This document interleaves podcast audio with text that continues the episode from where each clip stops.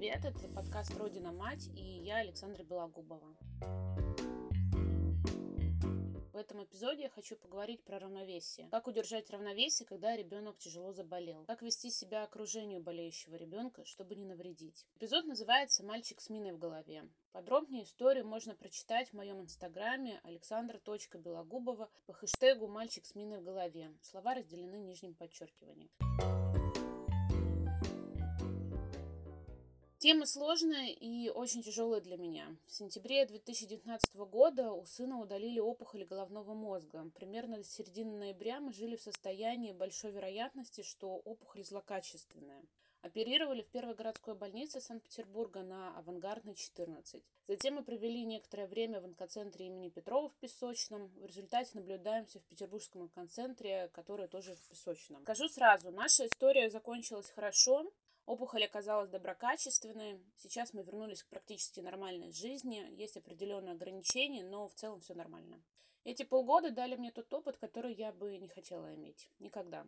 И никому не желаю с этим столкнуться. Соглашусь с теми мамами, которые выхаживают своих детей годами, что у меня слишком маленький опыт, чтобы рассуждать на какие-то темы. Возможно, не спорю. Но это тяжело держать внутри себя, даже если все закончилось хорошо. Мои мысли могут быть полезны тем, кто столкнется с этой проблемой. Но я всего сердца желаю, чтобы вам эта информация никогда не пригодилась. Просто примите к сведению и знайте, что есть параллельный мир, где тяжело болеют дети, и родители делают все возможное, чтобы их спасти. Про равновесие. В последние дни августа 2019 года мы узнали, что у ребенка в голове опухоль размером практически с мячик для гольфа. Узнали случайно. Перед приемом невролог сказал сделать УЗИ головного мозга, потому что последний раз мы делали это исследование давно. Нейрохирург Одесской городской больницы на Слободке Храмов Евгений Александрович с первого взгляда заподозрил, что с ребенком что-то не так. Он нашел пятна на мозжечке и оперативно направил на МРТ. Сын был жизнерадостным, активным, ничего не предвещало. Когда муж мне сообщил про пятна, а потом про опухоль, которая подтвердила МРТ, у меня было чувство, что меня столкнули с крышей небоскреба. Летишь вниз, кажется, что сейчас облака разойдутся, будет земля, приземлишься и почувствуешь твердую почву под ногами. Но облака расходятся, а земли все нет. Все падаешь и падаешь. И в этом состоянии нужно решать вопросы, от которых зависит жизнь ребенка. Падала я тогда с середины ноября.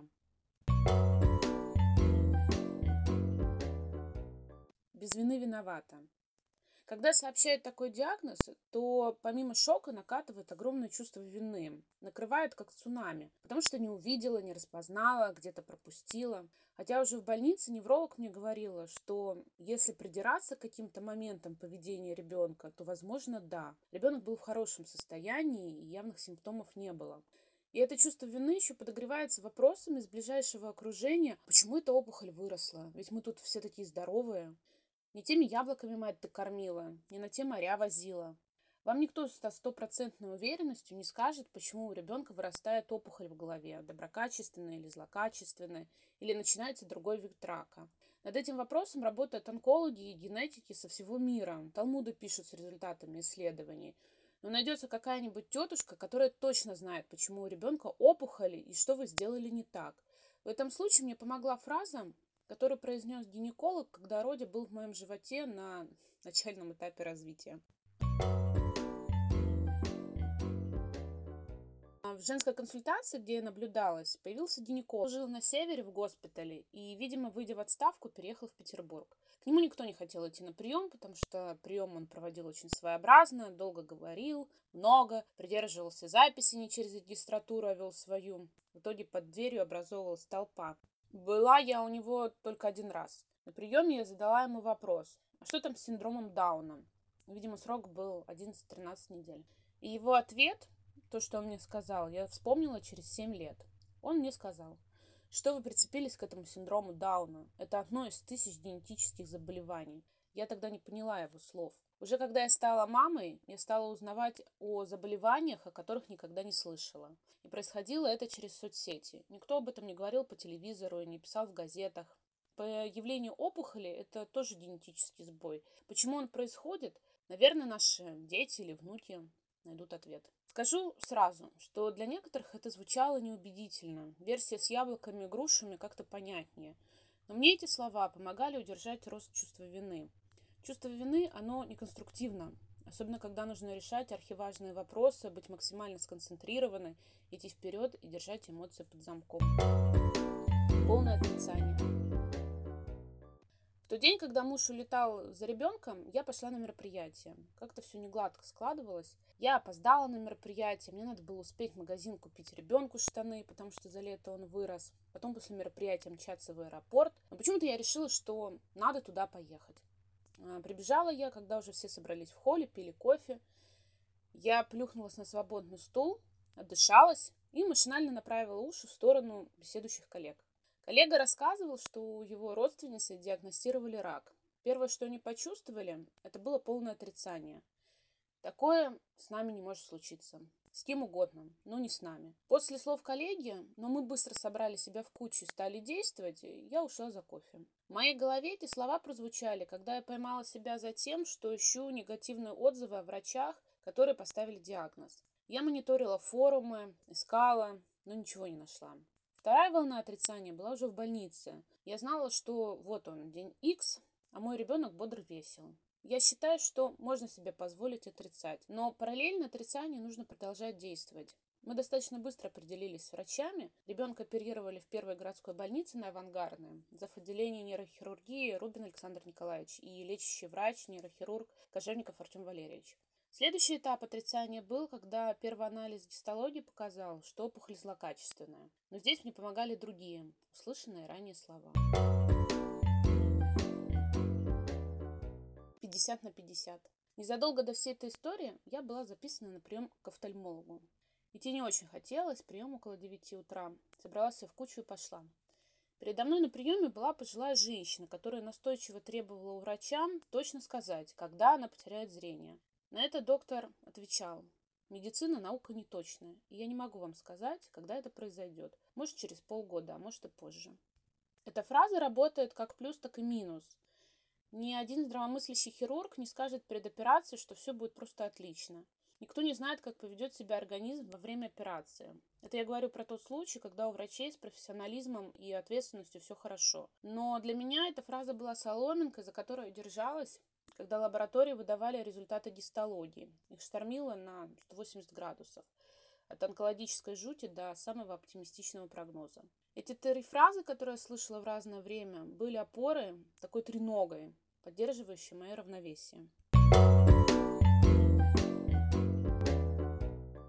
Зачем держать равновесие? В больнице врачи запрещают мамам, а чаще всего в сопровождении мамы, хотя я видела и папы, бабушек, Запрещают плакать. А, все весело хлопают в ладоши, смеются и не нагнетают. По дороге в операционную мы играли в мумию. С ветерком прокатились на каталке. Когда бы мы еще поехали на таком большом лифте. Гэгей! Ребенок знал, что у него будет операция. Да, смотри, у Вани Пети почная грыжа, а у тебя лишняя запчасть в голове, так бывает. После операции было сложнее, когда в лекарства вливали, не знаю какими дозами, попа как решето. Но отвлекаем, пляшем, читаем, хлопаем ластами. А в какой-то момент я перестала отвечать на телефонные звонки и ни с кем не общалась. Мне рыдали в трубку, задавали дурацкие вопросы. Я отключила звук на телефоне, и все. Посмотрев на мам в онкологии и послушав их разговоры, я поняла, что моя реакция была абсолютно нормальной. В процессе лечения хуже всего ребенку, а затем взрослому, который его сопровождает. Все остальные, как бы они ни переживали, должны работать на создание максимально комфортных условий для ребенка и, например, мамы, которая в сопровождении, или там папы, бабушки.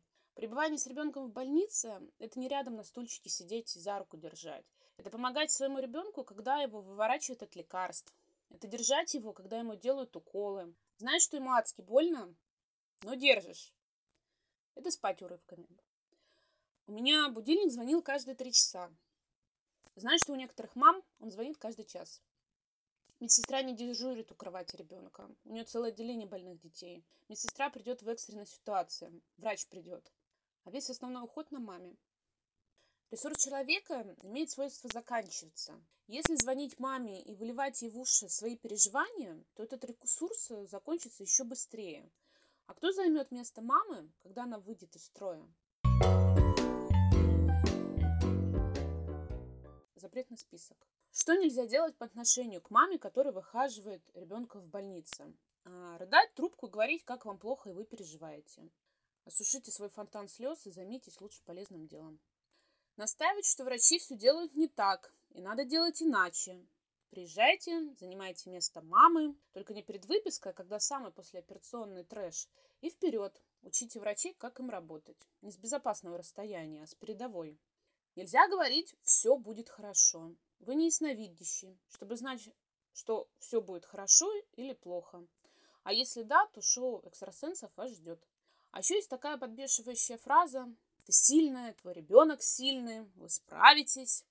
Мне не спалось, я смотрела в окно, как над больницей гоняют самолеты. Там проходит несколько воздушных трасс. И думала о том, что я не хочу быть сильной. Я не хочу проходить через все это, и особенно, чтобы мой ребенок через это проходил. Оставьте силу себе, а я буду дома спать на своем диване. И ребенок будет ходить в детский сад, а не на процедуру в перевязочную. Еще несколько человек мне давали очень странный совет сходить в церковь и поставить свечки. Для меня он был странным, потому что я не выцерковленный человек. Во-вторых, вот нейрохирурги, которые умеют оперировать. Они это делают не с помощью святой воды, а руками, при помощи специального оборудования. И чтобы вот это все у них было, над этим работало и работает много людей. Успех операции зависит не от того, поставлю я свечку или нет, а от человеческого фактора. Пойти поставить свечку – это перечеркнуть все достижения науки и переложить ответственность с конкретных людей на что-то эфемерное. Вера, она очень важна. Но я верила в конкретных людей, в их талант, в их ответственность. Если вы считаете нужным поставить свечки, сходите и поставьте. За здравие. Закажите сорокауст, поговорите с батюшкой. Но не рекомендуйте маме, которая не ходит в церковь, ставить свечки. Следующий вопрос не про нас. Я послушала, как мамы разговаривали в онкоцентре. Они как раз обсуждали некорректное поведение родственников, друзей, с каким непониманием они столкнулись со стороны близких. Один из пунктов был вопрос, ну что, вас вылечили?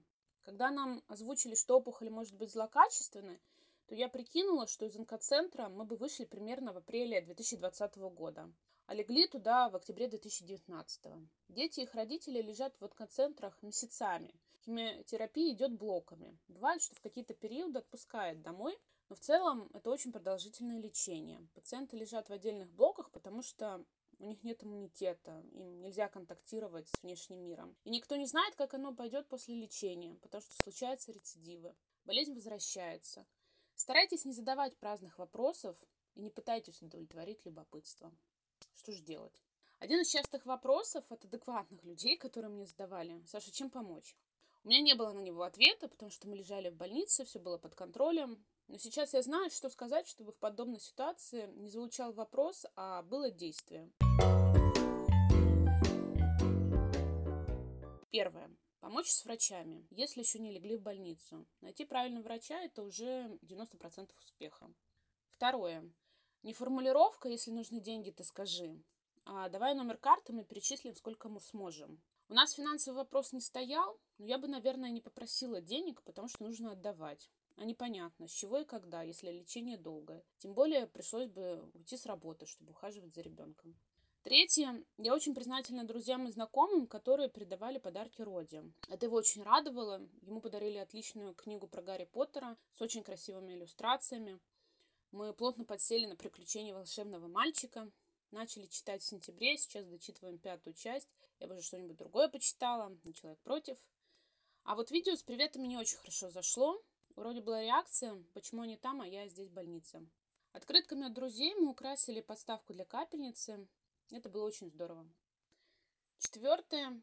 Я с ребенком провела относительно недолго в больнице, но посмотрев на других мам в онкоцентре, я подумала, что если кто-то хочет сделать приятное, то неплохо бы вспомнить о маме. Конечно, самый лучший подарок – это выздоровление ребенка. Но если вдруг встанет когда-нибудь такой вопрос, вспомните о маме. Она тоже живой человек, и ей нужен ресурс, силы, чтобы это все вынести. И пусть вам никогда, никогда не пригодится то, о чем я сейчас говорила. Следующий эпизод будет.